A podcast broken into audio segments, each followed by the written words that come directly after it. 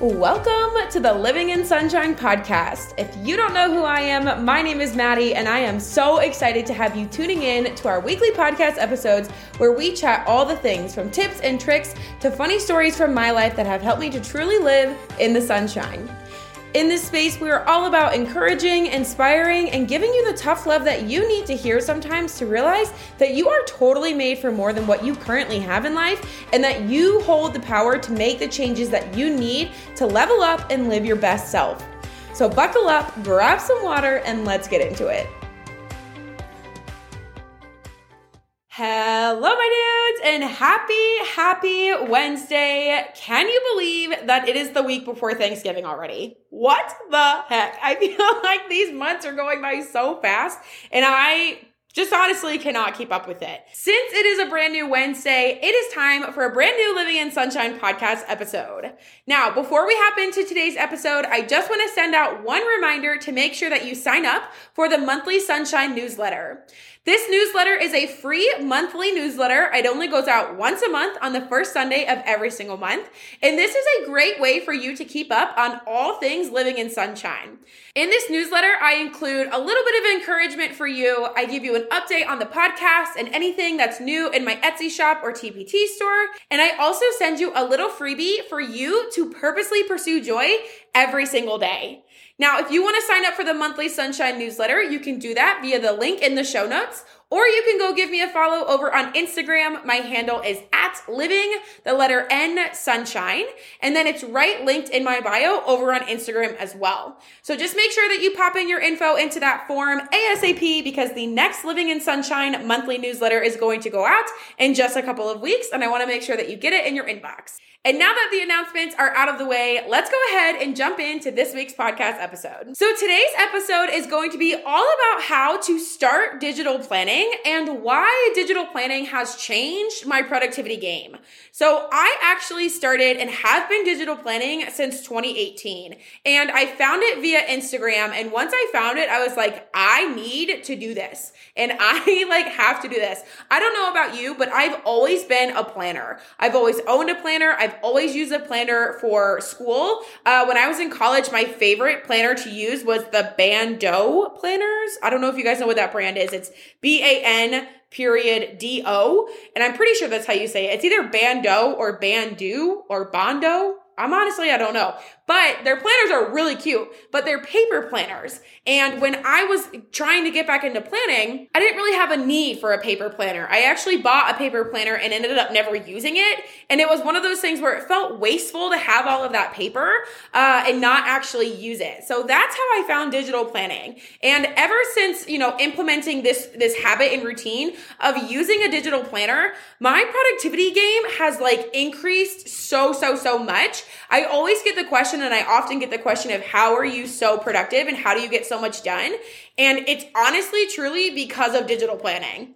And there's a lot of reasons why I love digital planning. For me, it was a convenience factor. I was able to have my planner with me. I could pop it into my purse when I went to work as a full time retail manager. I could leave it on my desk at home. Uh, it was also a sustainability thing. If you know me, if you've listened to enough podcast episodes or follow me on Instagram, you know that I'm really big into sustainable habits, uh, even those when it comes to the environment, right? I'm all about recycling. I'm all about being conscious about your, your carbon footprint and all of that kind of stuff and I hate wasting things. And I was just finding that paper planners for me were extremely wasteful because if I wasn't using every single page in the planner, then it was a waste of paper, right? And that's why I love digital planning because it was one of those things where it was obviously digital and there was no paper produced to be able to have that planner be created. And it also wasn't wasteful because if I missed a day or I didn't use a day, uh, it wasn't something where I felt like I was being wasteful and wasting paper. And the other thing that I really love about digital planning is how versatile it is. If you get on Etsy, and I make planners, but if you don't love my digital planners on Etsy, you can also find hundreds of them on Etsy for a variety of things. But there's there's so many different options that you can have. And if you learn how to actually make your own digital planners then you could truly make like the ultimate planner for you and your life and use it every single day. So that was the other reason why I really liked it is I could find a planner that fit my needs or I could find, they're called inserts. It's essentially like a PDF spread that really fit my life and my needs. And I would actually actively use it, right? I know I've talked about planning in the past, but it's one of those things that you have to actively decide to crack open your iPad or your, your tablet and use your planner. Same with a digital or same with a paper planner. You have to actively think and make the decision to use it or it's not going to benefit you at all, right? If it just sits there on your desk, it's not doing a whole lot of good. And I found that with digital planning, I was using more of the planner myself and I was using all parts of the planner every single day. And that helped me to be more productive because I was using more of the tools and in my arsenal of my digital planner. Now, to answer some frequently asked questions that I get whenever I talk about digital planning on my Instagram, again, if you don't follow me, go give me a follow. My handle is at living the letter N sunshine.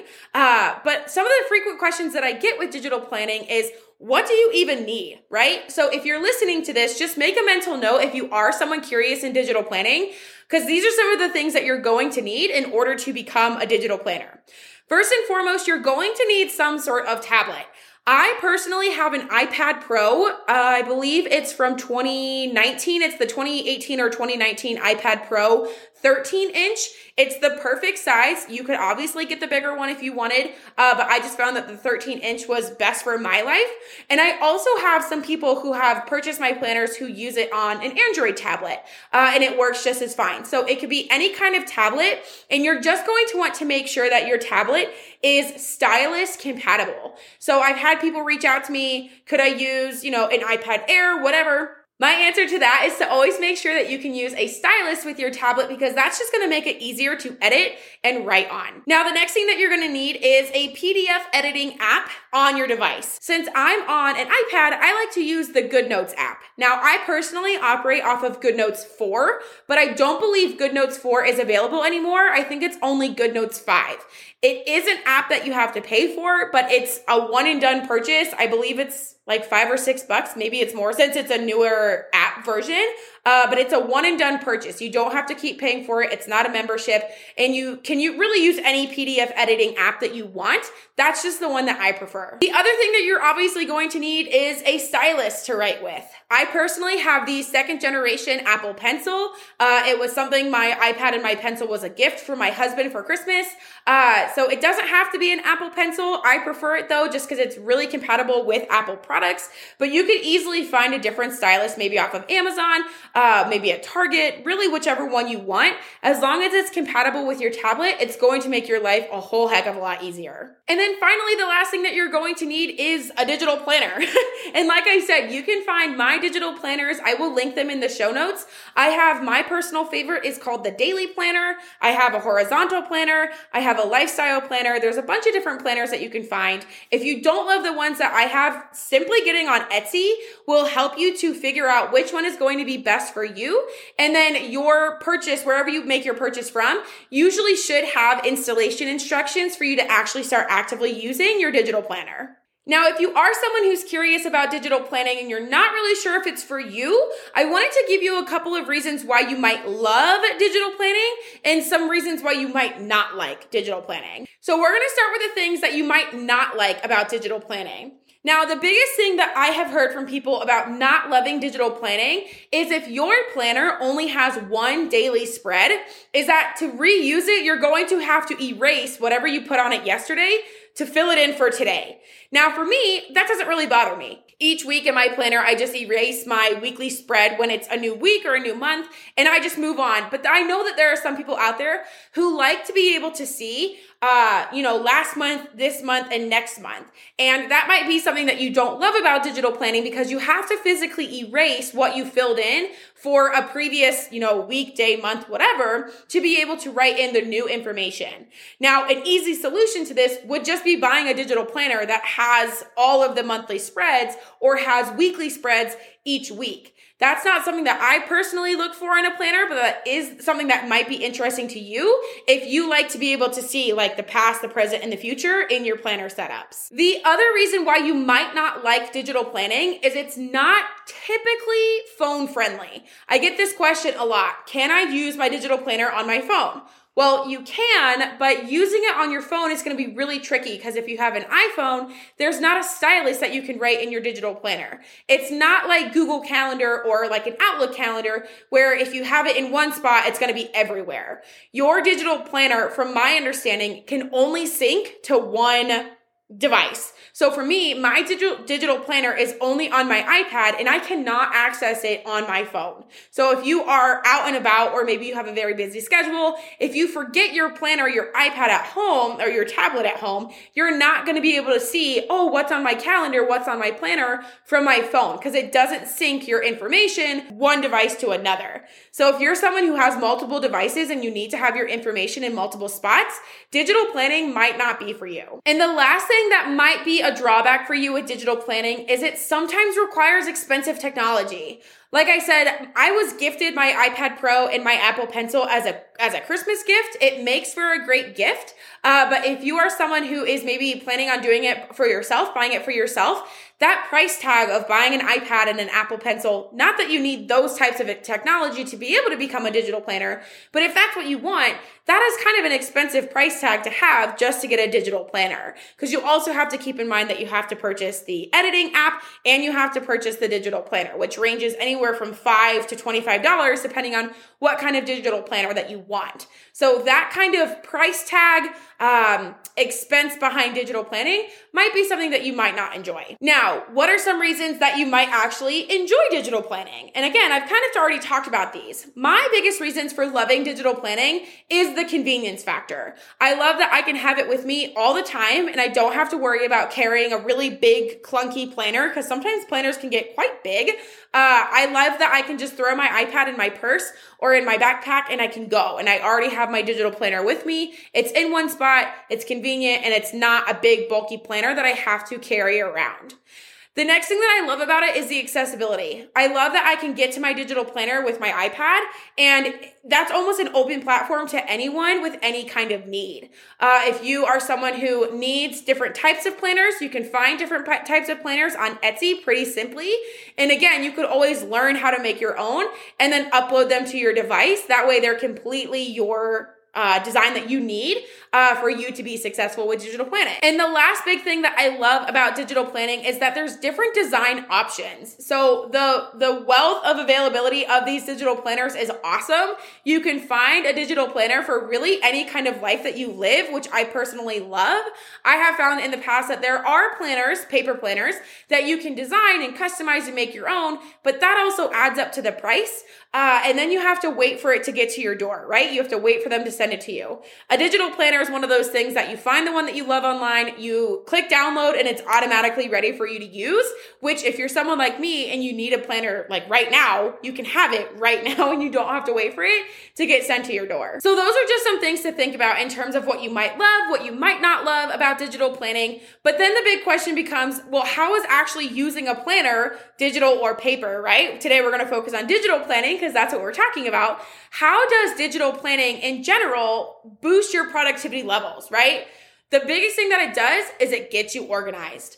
I hear time and time again of women feeling like they're running around like a chicken with their head cut off because they're not organized, because they're not taking 15 minutes each Sunday to sit down with a planner, or they don't even have a planner and fill it out, right? And if you're someone who's maybe not so type A like myself and you can operate off of a calendar, Take 15 minutes at the start of each month and sit down with a calendar, if nothing else, and get yourself organized.